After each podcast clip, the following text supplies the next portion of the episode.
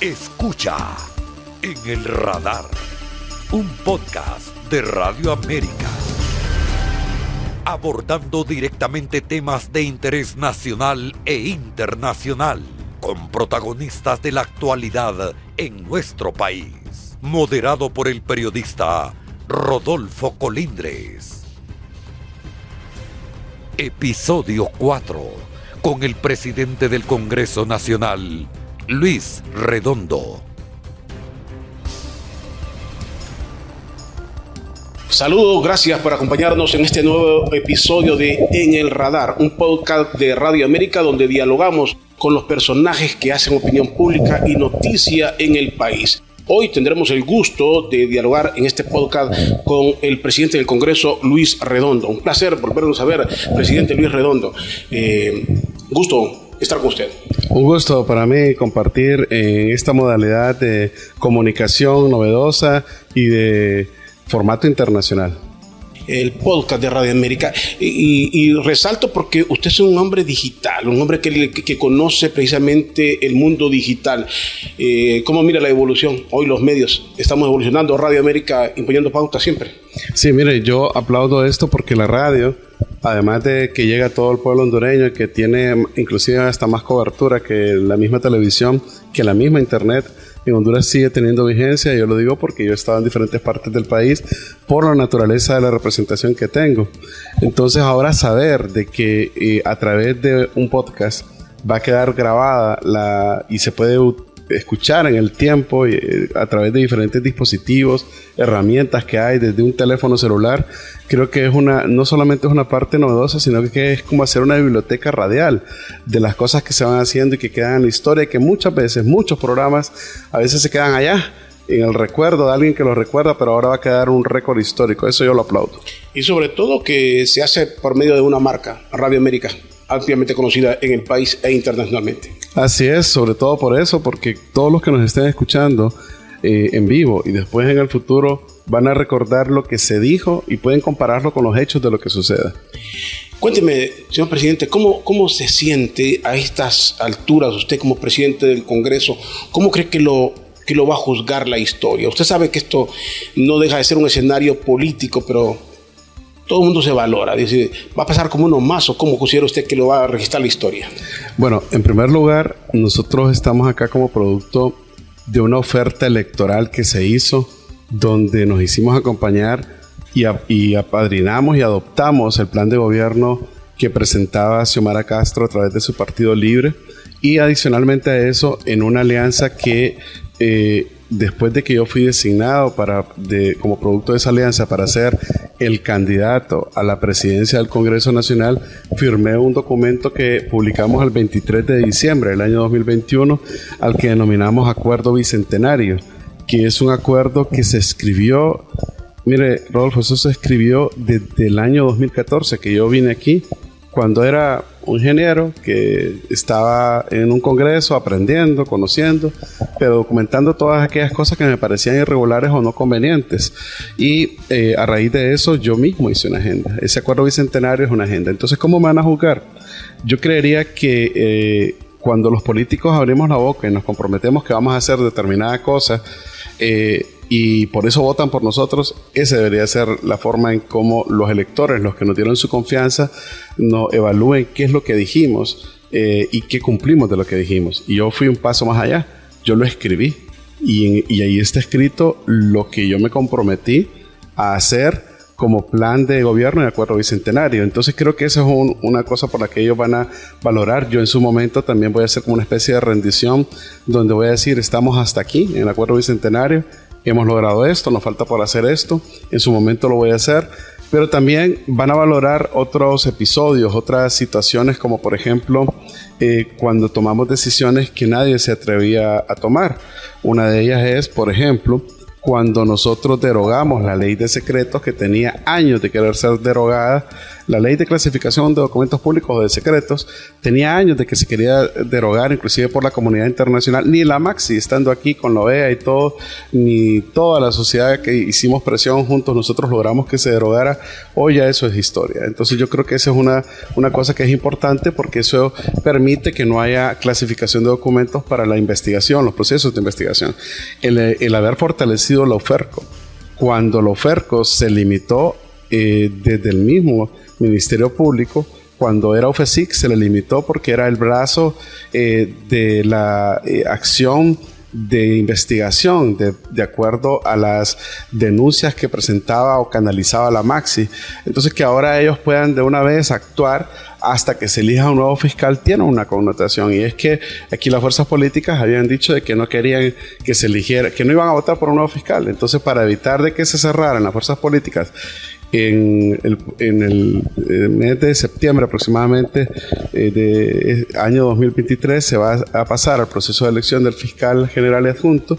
Entonces nosotros hicimos esto, que el OFERCO pueda tener una acción hasta que se haga una nueva elección de un nuevo fiscal.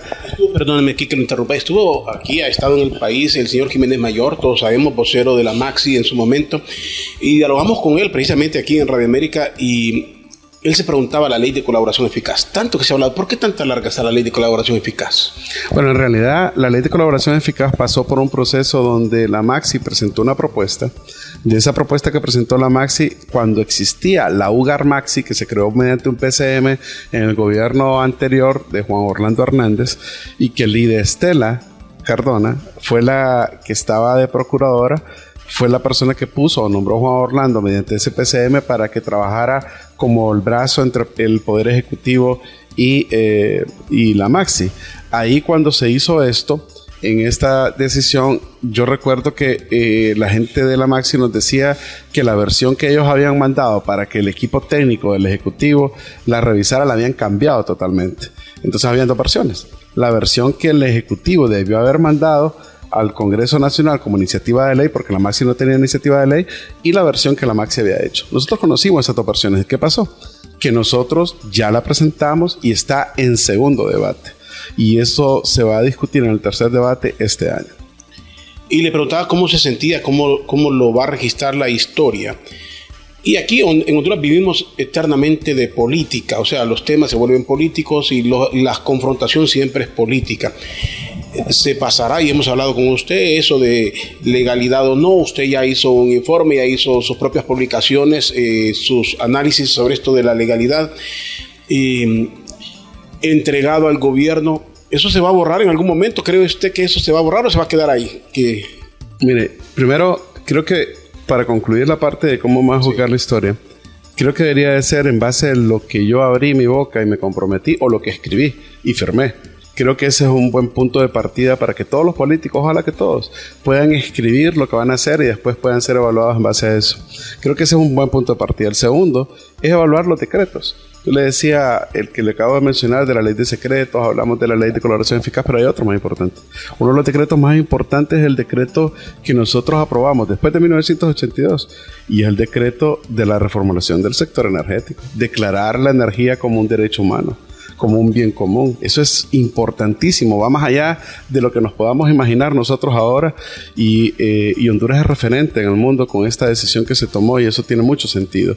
No por lo que le hemos ahorrado al Estado, yo soy de la opinión que al ver cómo se aprobaban ese montón de contratos de energía en el país, soy de la opinión de que los contratos que tienen vicios de nulidad, no tienen ningún valor, eh, son inconstitucionales. Entonces yo creo que aquí hemos sido un poco benevolentes con algunas empresas que se valieron de la corrupción que había en este poder del Estado para eh, dar por aprobados contratos que no cumplieron con los requisitos. Ese es importante. Y otro más que, que también es importante que va más allá, es la ley de condena al golpe de Estado, que es el decreto 4-2022, donde nosotros, además de que estamos condenando el golpe de Estado, un poder del Estado condenándolo, después del antecedente que hubo cuando el Consejo Nacional Electoral no reconoció una sentencia de la Corte Suprema de Justicia sobre la reelección, porque la misma Constitución nos llama a no reconocer algo que es inconstitucional, ese, ese decreto, Rodolfo, tiene dos cosas ahí.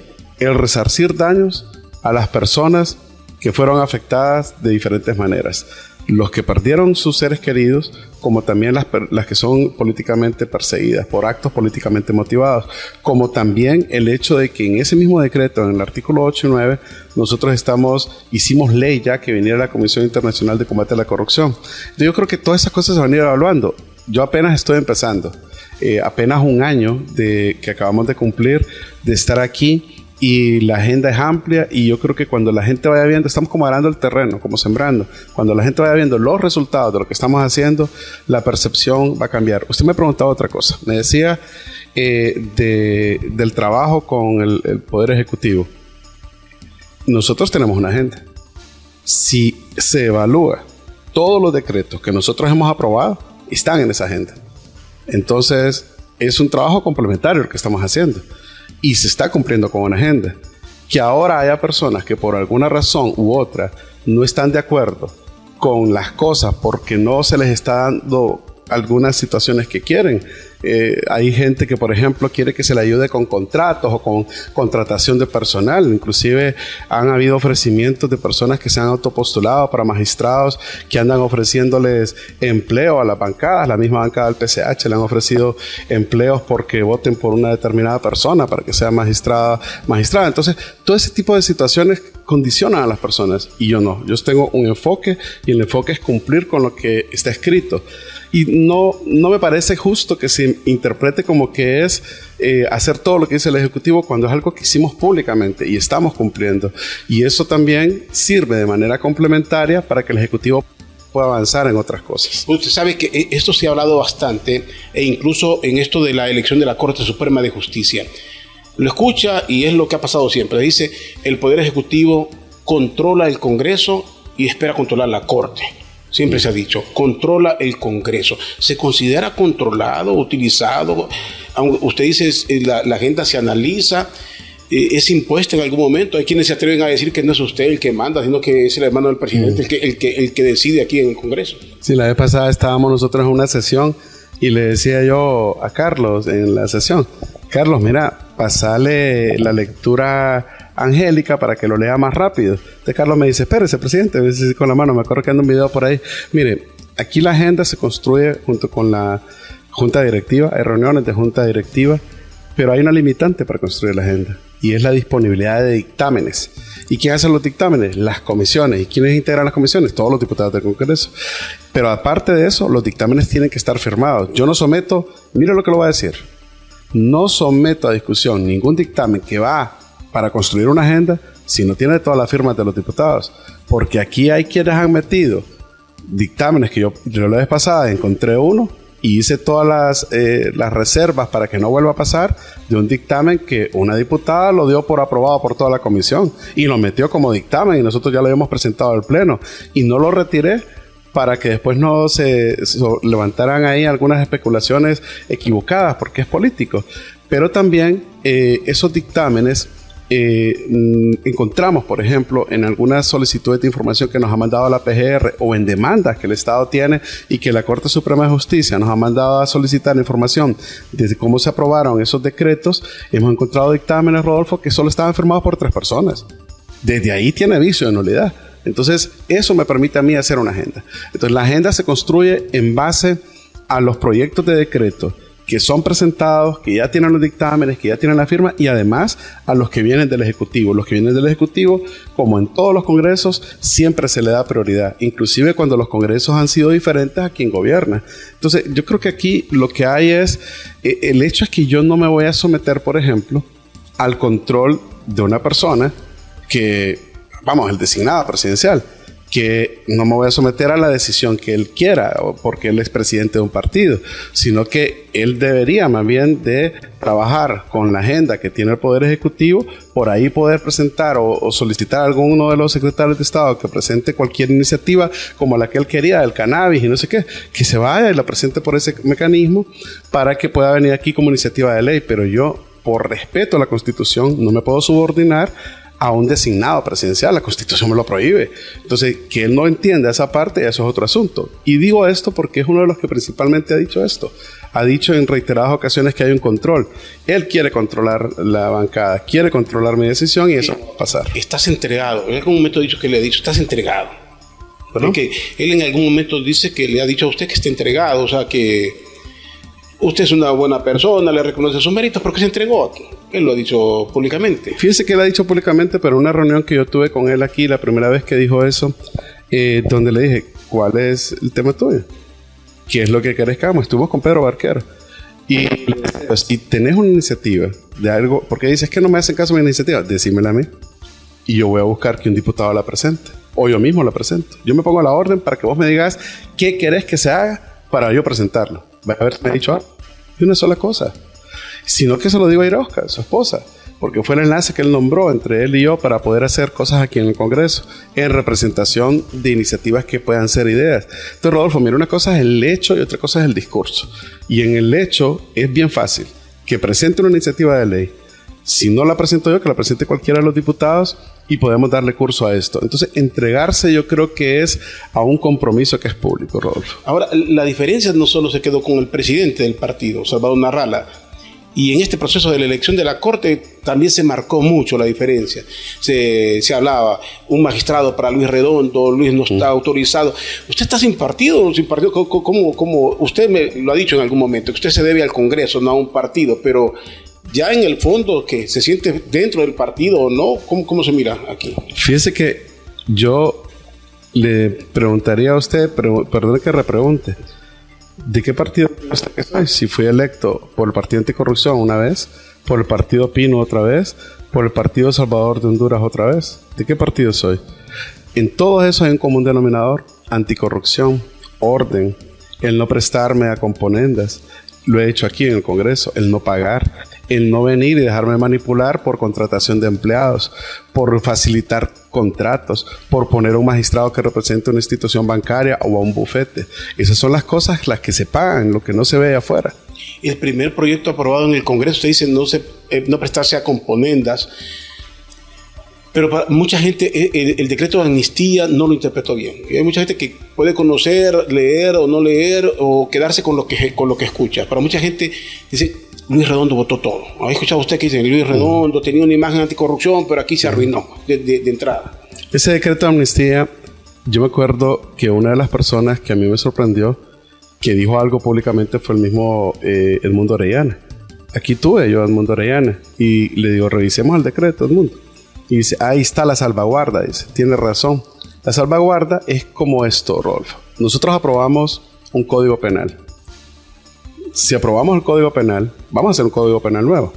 Si aprobamos un decreto, un artículo que condena a un criminal bajo ciertas condiciones o que salva de que sea condenada una persona, quien aplica eso son los jueces establecimos un mecanismo completo para que se revisara todos los delitos que pudieran ser políticamente motivados, para que un juez tome la decisión. Hoy un juez, por ejemplo, tomó la decisión, la misma corte, de dar sobre de que el caso de la gente que metió las pastillas de harina quedaran como santos, inmaculados. Entonces, ¿quién tiene culpa de eso? Hay que ver la ley quién la hizo. Quienes deciden al final son los jueces. Fíjese que yo siempre fui el único de este poder del Estado, fuera de mi condición de presidente, que hice un comunicado que para mí el decreto 4-2022 es un decreto de justicia.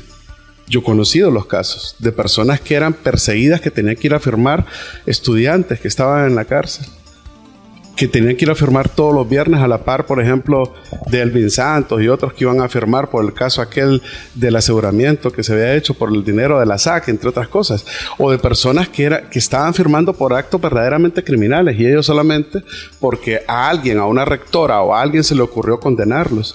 Entonces, hay más de esto, hay una parte humana que no se ve, esa fue la intención, el espíritu, que ahora venga un juez y que en su juicio quiera darle o un contexto diferente y sacar personas que no están señaladas por actos verdaderamente políticamente motivados, ese es otro asunto. Pero nosotros hacemos leyes. ¿Cómo las aplican? Es otra historia. Entonces ahí es donde nosotros podemos hacer otras cosas. Por ejemplo, cuando hagamos lo del Código Penal, podemos aplicar leyes que permitan que esas cosas que dieron la decisión discrecional a los jueces no se repitan, como por ejemplo lavado de activos que nosotros lo volvamos a, poner dentro del Código Penal los delitos de receptación y lavado de activos para la persona jurídica, que fueron eliminados del, Código Penal, por ejemplo. Y, el papel que va a jugar la Corte, el Congreso ha tenido un papel fundamental. Vamos, si estamos a, horas de elegir la Corte en el momento que estamos dialogando, eh, queda, queda, la, queda la, la, duda o la certeza de que esta Corte va a ser diferente. Porque usted me está hablando de muchas leyes, de lo que se ha aprobado, de lo que se han salvado algunos eh, eh, en leyes. Usted queda con el sabor de que esta Corte no fue repartida tradicionalmente. Mire, primero, Rodolfo, hay algo que se hizo aquí diferente. Si usted me hubiese preguntado a mí, con un margen de acción de unos dos años, yo hubiese cambiado lo de la ley de la Junta Nominadora. Porque yo soy del, yo, tengo un principio constitucional que las funciones del congresista, del diputado, son indelegables. Sin embargo, por medio de una ley se le delegó una junta nominadora. Como no lo pudimos cambiar, hicimos una nueva ley en esa nueva ley establecimos un mecanismo totalmente diferente. Puedo decir yo que esta es la primera elección de una junta nominadora total y absolutamente transparente no por lo que nosotros transmitimos en el canal de Congreso solamente, sino porque fue a puertas abiertas, porque ahí usted miraba un montón de personajes que iban a esas reuniones a ver cómo era todo el proceso, se iban conociendo cuáles eran las personas que iban siendo descartadas. Por ejemplo, hay una persona, no recuerdo cómo se llama este, creo, Erazo, creo que es la apellido, no recuerdo, que él fue descartado desde un principio porque no, en la evaluación, él no demostró capacidad y ahora es una persona crítica del proceso. Entonces, usted vio todo eso, que es parte del proceso de cuando se hacen mecanismos de control. Hicimos una matriz que ha sido aplaudida por el mismo Jiménez Mayor, que estuvo aquí conmigo y con toda su delegación, por la apertura que tuvimos nosotros de hacer una matriz de evaluación que permitía que los miembros de la Junta Nominadora eh, nos pudieran enviar un listado a nosotros que sea el listado al menos lo más filtrado posible y transparente. Además que lleva la equidad de género, la mitad mujeres y la mitad hombres, que eso es algo novedoso. Entonces, solo para finalizar esta parte, lo que viene aquí, Rodolfo, para nosotros es el representante del sector privado. Las empresas privadas pusieron un representante, de acuerdo a la Constitución. Dos, propietario y suplente. La empresa privada es la que nos mandó esa lista de 45. El claustro de profesores nos mandó esa lista. El sector de los empleados públicos nos mandó esa lista. El comisionado de derechos humanos, las organizaciones de sociedad civil nos mandaron esa lista. Entonces, si a nosotros nos manda una lista de 45 personas que pasaron por esos criterios y esos filtros, es lo que tenemos y en base a eso debemos asumir que la lista que nos mandaron todos estos actores de la sociedad que están establecidos en la Constitución es una lista adecuada. Eh, para mí, cualquiera de los 45 deberían de ser o tener la posibilidad de poder ser magistrados en base a eso. A pesar, aunque me da mucho pesar, le cuento, de muchísimos que participaron y que quedaron fuera del proceso por diferentes razones, algunos por cosas tan simples como no tener una maestría y esas milésimas de puntuación que sirvieron solo para establecer la lista de 45, que eso es importante la puntuación, la evaluación, los puntos que obtuvieron solo fue para establecer la lista de los 45. Pero hubo personas que por puntitos se quedaron fuera porque tal vez no tenían dinero para pagar una maestría o un doctorado. No queda, eh, no queda un margen de duda para muchas personas. Obviamente, una cosa es verlo de afuera, otra cosa es estar dentro. De lo predecible de algunas personas que se sabía o que fueran promocionadas y que al final iban quedando, iban quedando y pasaron todo pero fueron anunciadas con antelación, entonces pareciera como predecible que se repetía la historia. Fíjese que es, parece predecible, ¿cierto? Pero le voy a contestar de esta manera.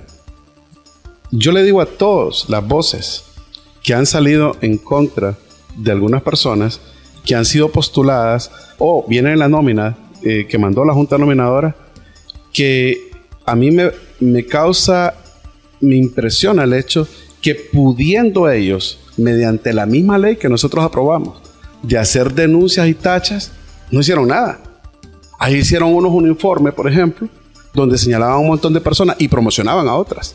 Hay una ONG ahí que supuestamente combate la corrupción que promocionaba a unos en el informe y a otros los condenaba. Entonces, está bien, tiene el derecho de hacerlo, de, de hacer un informe. Pero ¿por qué no presentó denuncias y tachas? Entonces ahora nosotros, los 128 diputados, tenemos que pagar eh, las consecuencias de la crítica porque ellos no, eh, quienes encontraron algo en su momento, ¿por qué no hicieron ese proceso? Ahora nos toca. ¿Qué hay detrás de todo eso? Fíjense que yo creo que hay otros intereses. Mire, hay intereses, yo soy franco en esto. Aquí hay intereses de gente de grupos económicos en poner magistrados. Solo hay que ver de quiénes fueron apoderados legales algunos de esos magistrados. Solo hay que ver en qué bufetes trabajaron. Solo hay que ver qué casos llevaron. Solo hay que ver a quiénes defendieron. Entonces, todo eso está ahí. Entonces, si, si hay intereses de promocionar más a uno que otra persona, hay que evaluar esto. Sin embargo, ojo, el hecho de que una persona de los notarios que están en la lista de 45 hayan sido apoderados legales de una determinada persona o institución eh, eh, o de grupo económico, eso no es algo que se debería de haber o lo limita a esa persona a participar, porque eso es cierto. Pero hay un conflicto claro de intereses. Hay un conflicto evidente. Inclusive hay otro más grande todavía.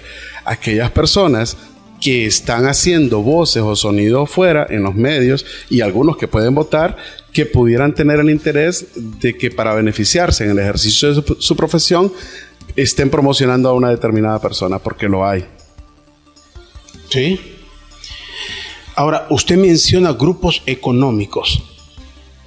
La Presidente anunció una ley de exoneraciones que va a ser enviada al Congreso de la República significa que se va a una guerra con los empresarios. Pues hay grupos económicos que querían tener magistrados, eso lo decide el Congreso de la República, los diputados.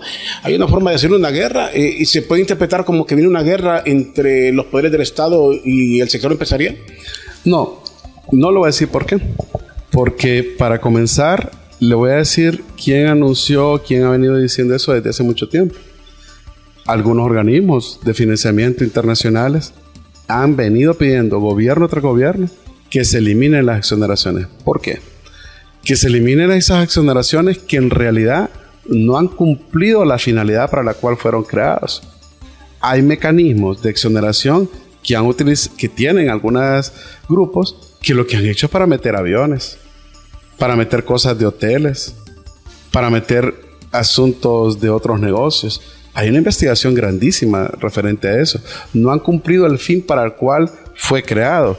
Y lo que viene a través de esta ley es que realmente las exoneraciones se apliquen a aquellos o sirvan para aquellos que cumplan con la finalidad por la cual fue creado, pero no para que sirva como una especie de, de visa para poder meter todo lo que quieran porque eso ha pasado. Ha habido un abuso tremendo, terrible, que yo soy de la opinión que, por cierto, no lo descarto, ya que yo puedo nombrar comisiones aquí en el Congreso de Investigación que se pongan en evidencia todo lo que han metido muchas de estas exoneraciones que se han puesto en el país. Entonces yo creo que es como poner orden y establecer una balanza. Imagínese usted, con todas las exoneraciones que hay en el país, nosotros pagaríamos la deuda, pagaríamos el déficit que hay en el presupuesto podríamos pagarle a todos los maestros, a todos los doctores, a los de primera línea.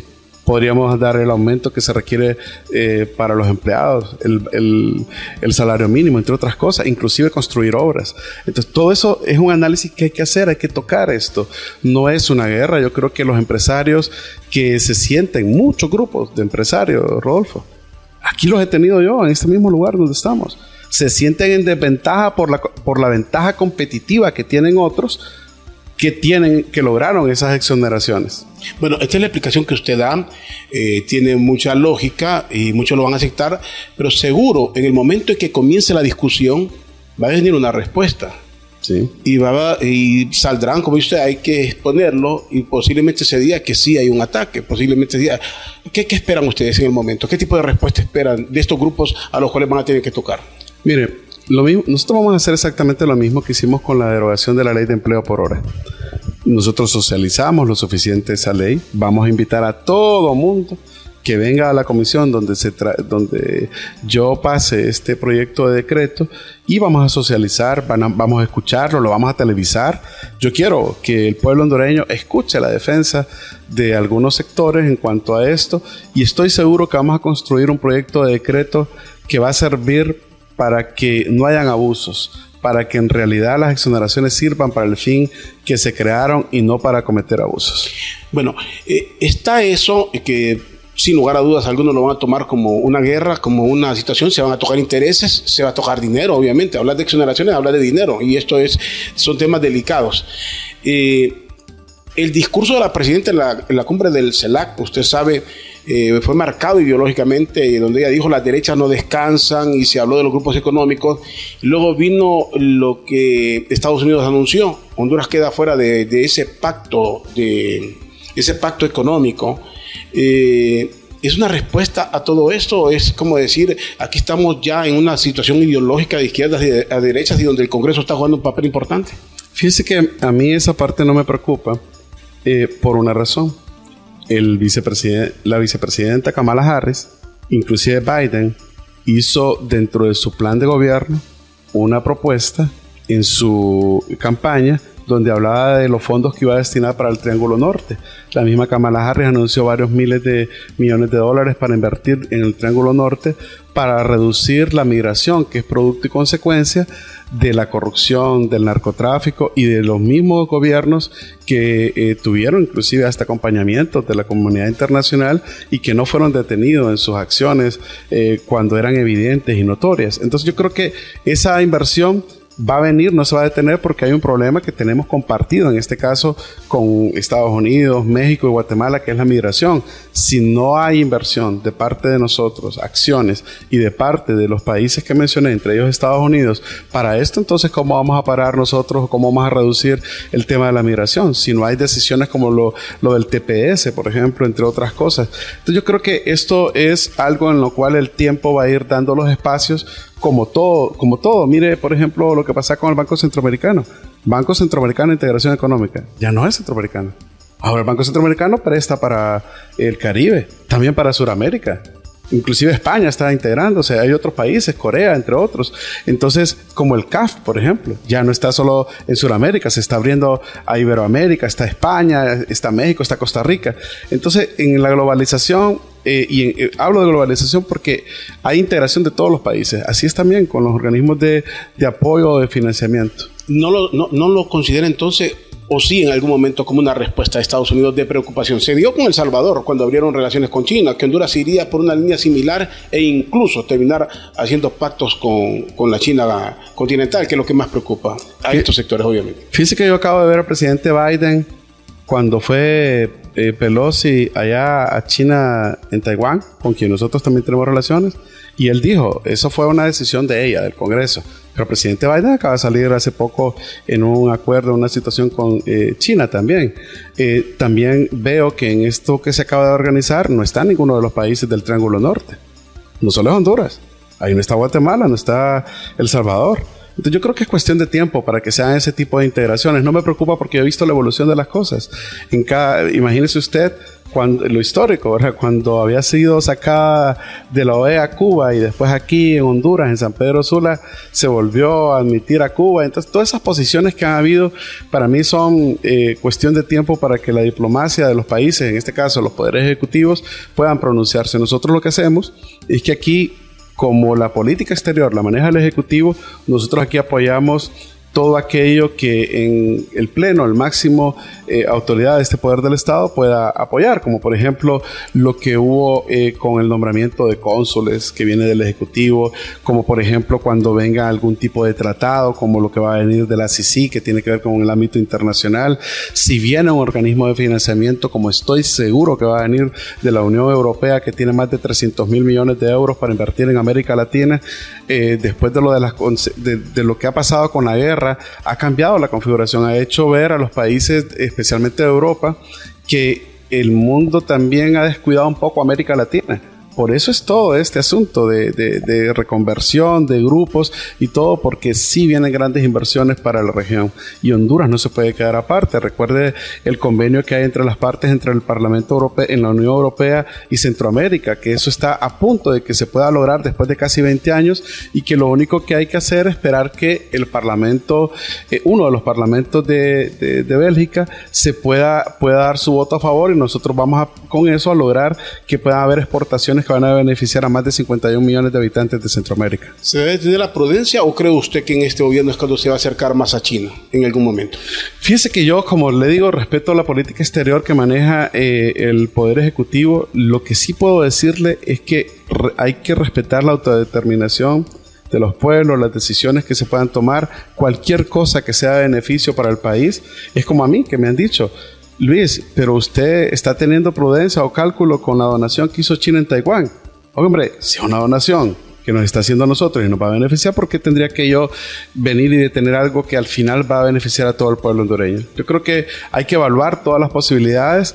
Yo mismo, por ejemplo, ahora, por, dar un ejemplo, Rodolfo, en la construcción del Centro Cultural Legislativo que se va a hacer aquí, la Plaza Cultural Legislativa. Yo pedí a la gente de USAID, Estados Unidos, si ellos podían contribuir, si existía la posibilidad que pudieran contribuir con la construcción de toda la Plaza Cultural Legislativa. No se lo pidió a ningún organismo internacional, a ellos.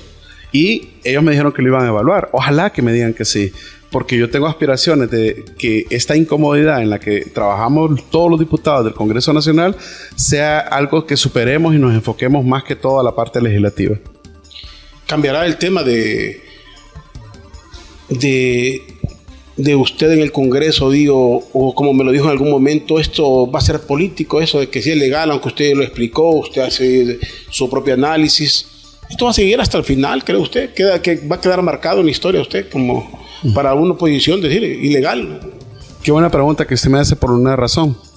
Yo le podría decir, mire, aquí vienen a esta oficina donde estamos haciendo en este momento esta entrevista, los mismos diputados que allá en el Pleno dicen que es ilegal y me dicen, Luis, es político.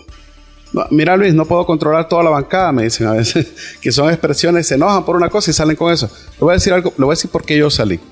Yo no iba a salir a explicar lo que yo denominé la verdad de la Junta Directiva, pero salí porque vi una campaña sistemática orquestada para querer desmeritar el hecho de lo que pudiera resultar como consecuencia de la nómina que mandaba la Junta Nominadora, que, que esa misma Junta Nominadora que quien le habla fue el que la juramentó. La misma Junta Nominadora que quien le habla fue el que le dio el marco jurídico y lo publicó en la Gaceta. Entonces, hay posiciones que son bien políticas de parte de ellos. Yo podría decir una posición política, por ejemplo. El día que rompieron el quórum los nacionalistas, hay video, hay acta notarial, tengo los registros de, cuando ellos estaban y abandonaron el hemiciclo. Y yo perfectamente pude ejecutar ahí la constitución para que ellos fueran inhabilitados, eh, perdón, cesar su cargo e inhabilitados por 10 años. Yo los dejé. Ya, es más, ya no puedo hacer mucho porque ellos ya con dejarlos participar, presentar proyectos, seguirles pagando, ya se legitimó el hecho de que se rompió el quórum, pero ¿Para qué hacer algo de ese tipo? Eso es algo que va a quedar en la historia. Algún día, acuérdense lo que lo voy a decir, algún día los mismos miembros del Partido Nacional van a agradecer que este, el quien habla, no sacó a todos los diputados que rompieron el quórum. Entonces yo diría, ¿quién es legal? ¿Alguien que se puede probar constitucionalmente que rompió el quórum? ¿O alguien que dicen que es ilegal cuando nosotros, Rodolfo, lo que pasó, ¿sabe cómo lo va a registrar la historia? Cuando los analistas que no tienen algún interés político hagan, pero verdaderos analistas constitucionales, no esos que sacan por internet una, maestría constitucional por nueve meses, no, le hablo a gente que sepa de verdad. Eh, analicen esto, van a ver cómo los 110 diputados de todos los partidos políticos que estuvieron aquí, y digo partidos políticos porque estuvo Rolando Barahona del Partido Nacional, nosotros evitamos que se rompiera el orden constitucional. Yo me pregunto, ¿cuál era la intención de Leonel Ayala, que fue puesto como ministro de Gobernación por Juan Orlando Hernández, al querer romper el orden constitucional. Entonces nosotros evitamos que se rompiera el orden constitucional. Y fíjese que digo 110 diputados presentes. Después, si me voy a la ley orgánica, los diputados propietarios, si no están, se sienta su suplente. ¿Cuántos habían? 73. Diría 74, pero Carlos tenía, tenía COVID esa fecha y por eso no estuvo aquí, pero 73 diputados. Entonces, por mucho, ellos se equivocaron al irse a otro lugar y se equivocaron en el procedimiento. Y también yo aplaudo, siempre voy a aplaudir a los diputados que aquí se quedaron para evitar que eh, se hiciera ese rompimiento del orden constitucional. Me quedó una pregunta de esto de la Corte. ¿Usted quería tener un magistrado suyo, como se habló tanto? ¿Un magistrado para Luis Redondo? No. A mí, me, a mí eso me causa gracia por una razón Usted hace rato me preguntó algo que yo no contesté porque eh, me extendí en otra cosa. Y para responder eso, soy un magistrado. Rodolfo, lo que está pasando conmigo no pasa en ningún congreso. Yo soy miembro o entré electo por un partido que apenas logró 10 congresistas. y soy el presidente de este poder del Estado. Como presidente de este poder del Estado, claro, producto de un acuerdo, eh, como presidente de este poder del Estado, yo tengo que velar no solo por la administración, la representación legal, la parte que no se ve de las sesiones, tengo que también velar por todos los 127 diputados. Y eso lo voy a hacer siempre. Entonces, partiendo de eso y eh, y analizando un poco el contexto de, lo que le menciono, yo tengo ahora la responsabilidad de asegurarme que el proceso de selección de los magistrados lleve a una nueva Corte Suprema de Justicia. No me atrevo siquiera a juzgar a ninguno de los 45 que están ahí. Yo no tengo un candidato o candidata. Yo hice una votación en el pasado para que se eligiera el comisionado de derechos humanos. Y cuando lo hice, me guié por el currículum de esa persona, porque había escrito libros, porque en las entrevistas que hizo fue excepcional, extraordinaria esa persona, pero no funcionó como comisionada. Y fuimos muy criticados, nos dijeron que nos habíamos vendido en aquel entonces, nos dijeron de todo.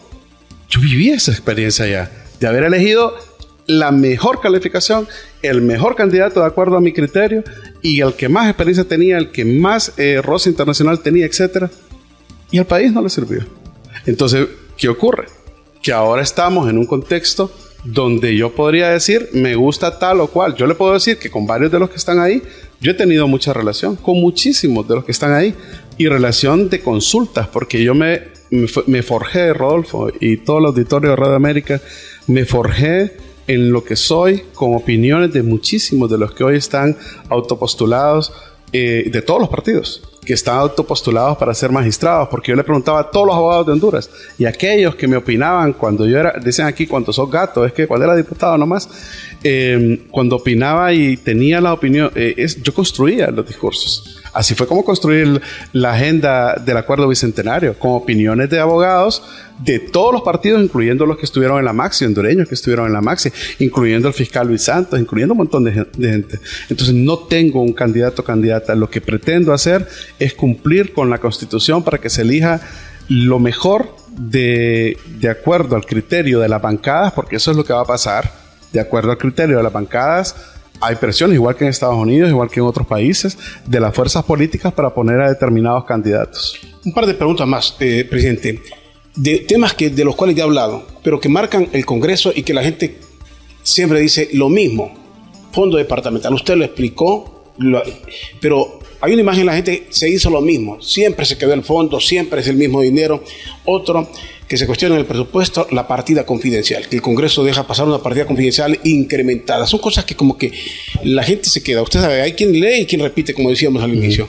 ¿Cómo se siente con eso? ¿Cómo, ¿Qué le dice su conciencia sobre eso? Bueno. ¿Y, si ese, y si ese fondo departamental significa, como dicen unos, una forma encubierta del tilín tilín que tanto se menciona en el país, como se le ha dado a conocer al chantaje o no sé? Yo, yo siempre voy a decir algo que yo debo destacar y aquí defiendo a todos los diputados y no es por quedar bien con nadie. No hay un tan solo diputado de los 128 propietarios y suplentes que a mí me ha venido a pedir dinero. Ni siquiera se atreven los que antes lo hacían. Ni siquiera se van a atrever porque saben la respuesta y saben la acción que yo voy a hacer. Eh, nosotros, el fondo departamental, su servidor, quien habla en este momento, es quien presentó la derogación en el Pleno. En el Pleno, se dice que se ocupan 86 votos para derogarlo porque lo metieron en la ley orgánica. Y de último momento, en una consideración de, en la aprobación del acta, metieron eh, una consideración para que quedara que fuese por 86 votos. Ese, el 116, yo soy el que lo presenté. ¿Sabe por qué no lo hemos derogado? Porque hay diputados que tienen miedo que al derogarlo los persigan a ellos que persigan a, un determinada, a otra determinada persona de su partido político. Ese es el temor que hay. Sin embargo, yo he estado en contacto en diferentes momentos con ex miembros de la Maxi, hondureños, con el fiscal Santos, y yo le he dicho que está en la agenda y usted lo ve en todas las sesiones, el 53, el 97, en todas las sesiones están esos decretos porque los vamos a derogar y vamos a hacer las reformas. En uno de ellos tenemos que hacer las reformas por el tema de, la, de, Gafi, entre otras cosas que tiene que ver con la receptación y lavado de activos que fue eliminado eh, mediante el Código Penal de los tipos penales para las personas jurídicas, pero también eliminado de la ley especial de lavado de activos en las disposiciones transitorias. Entonces, eh, el fondo departamental no existe. No hay fondo departamental. Yo lo condeno. Se hizo mucha corrupción. Fíjese que a mí me, dijo una vez, eh, la titular del CNA me dijo una vez en su despacho, y sé por qué no hace una ONG para demostrar que sí se puede manejar fondos por los diputados. Y le dije, fíjese que no, porque está muy estigmatizado eso. Entonces, Rodolfo, nosotros aquí hemos eh, hecho, mediante el mecanismo de subvención, aportes, por ejemplo, de 2 millones de lempiras a la Teletón. Pero la gente no lo mira. Usted lo sabe que la, gente solo mira que es dinero para el diputado. La gente lo mira y lo mira mal. Pero fíjese que no, porque nosotros directamente le pagamos a la Teletón 2 millones. Por ejemplo, en la colonia Guillén pagamos 10 mil lempiras a cada una de las 600 familias. ¿Y cómo lo hicimos? A través del alcalde y se le entregó. Vaya, mire esas familias. Cuando no tenían nada. Todo lo habían perdido. Y eso además es simbólico, 10 mil lempiras. Es nada. ¿Y cómo se entregó? Por gestión de un diputado como Russell Tomé, que vino y dijo una moción y todo el pleno la aprobó. Y, verlo eso como una forma de que se promocione un diputado con dinero del pueblo. Decir, de una ayuda que vino el diputado a darle y finalmente dinero del pueblo, dice la gente. Pero le sirve como para hacer un proselitismo, proyectarse a un diputado. Bueno, mire, por ejemplo, un alcalde como Aldana o, o cualquiera de los alcaldes o los ministros que hagan una obra, la van a tener que hacer y van a ir ahí y van a demostrar que se hizo una obra con fondos del mismo pueblo. Entonces, si un diputado gestiona que se haga una obra, lo puede hacer de diferentes maneras, Rolfo. Uno es presentando un proyecto de decreto y esperar que ese proyecto de decreto sea aprobado, pedimos la opinión a finanzas y que sea aprobado y que lo metamos por una de las instituciones de gobierno. Al final el diputado va a llegar ahí y va a decir, aquí está el proyecto que yo prometí. Por ejemplo, yo, le voy a decir cuál me voy con orgullo me voy a ir a parar ahí cuando empecemos ya la, la construcción de la represa del tablón. Y no es hacer proselitismo o campaña con los fondos del pueblo. Al contrario, dijimos que lo íbamos a hacer y ahí va a estar el asunto. Entonces, aquí lo que hay, no hay dinero para los diputados, no hay fondos para los diputados. Los diputados tienen que venir a buscar, gestionar, ayudar a personas y tienen que reportar esas ayudas y las vamos a publicar en la página web, las ayudas. Y la pero no hay fondos. Y la partida que le llamen como le llamen, la gente la mira como un privilegio para la presidencia. Muchos sueñan, porque siempre se habla de esto, eh, eh, son temas de campaña. La partida eh, confidencial o como le quieran llamar, al final de cuentas es lo mismo, un fondo que utiliza quien ejerza la presidencia de la República. Bueno, este fondo siempre ha existido. Toda la vida ha existido en todos los presupuestos del Estado, en primer lugar. En segundo lugar, lo que hay en este fondo, hay varios componentes con reserva de dinero y no se llama partida confidencial. Lo que hay aquí es dinero que, por ejemplo, voy a mencionar uno. Nosotros teníamos una solicitud de que aprobáramos un porcentaje de dinero para las alcaldías. Entonces, ese porcentaje de dinero para las alcaldías tiene un tema, estaba metido con un asunto de contingencias. Que esas contingencias, si pasan en el presupuesto, el dinero para esas contingencias se tienen que tomar de algún lado del presupuesto. ¿De dónde? Del presupuesto de salud, como cuando pasaba aquí lo de ETA IOTA, que se, se, sacó de salud, se sacó de educación y por eso se trastocó el presupuesto. Yo debo reconocer que fue imposible para el gobierno anterior en ese sentido hacer algo porque tuvo que arrascar de estos otros presupuestos. Pero cuando hay un fondo para contingencias, para inversión, para otra cosa, entonces se puede tomar fondos para esto. Ahora, ahí por ejemplo, se describió y nosotros anunciamos, de hecho la titular de, finanzas anunció que se conociera cuál era el para qué iba destinado los fondos que se estaban reservando ahí. No es ninguna partida confidencial. Tiene un destino, tiene una orientación y esa es la verdad de ese fondo. Bueno, finalmente, el futuro de don Luis Redondo, pues no se va a ser presidente del Congreso, el futuro de Luis Redondo, el ciudadano Luis Redondo, ¿cómo se mira usted en unos años? ¿Dónde? Políticamente, en empresas, ¿cómo se mira usted? ¿Enemistado, señalado? ¿Cómo? ¿Cómo, se, cómo se, dónde, se, ¿Dónde se proyecta usted? Mire, la, en el año 2019 yo estaba en Niagara Falls con mi familia. Ya, sí, estaba de político, pero eh, para la gente de San Pedro Sula que me conoce, saben que yo, una persona exitosa, como empresario, en tecnología, un montón de cosas más. En 2019 estaba allá. Y estando allá, a mí me cerraron todas las empresas que yo tenía aquí en Honduras. Todos los contratos. Todos.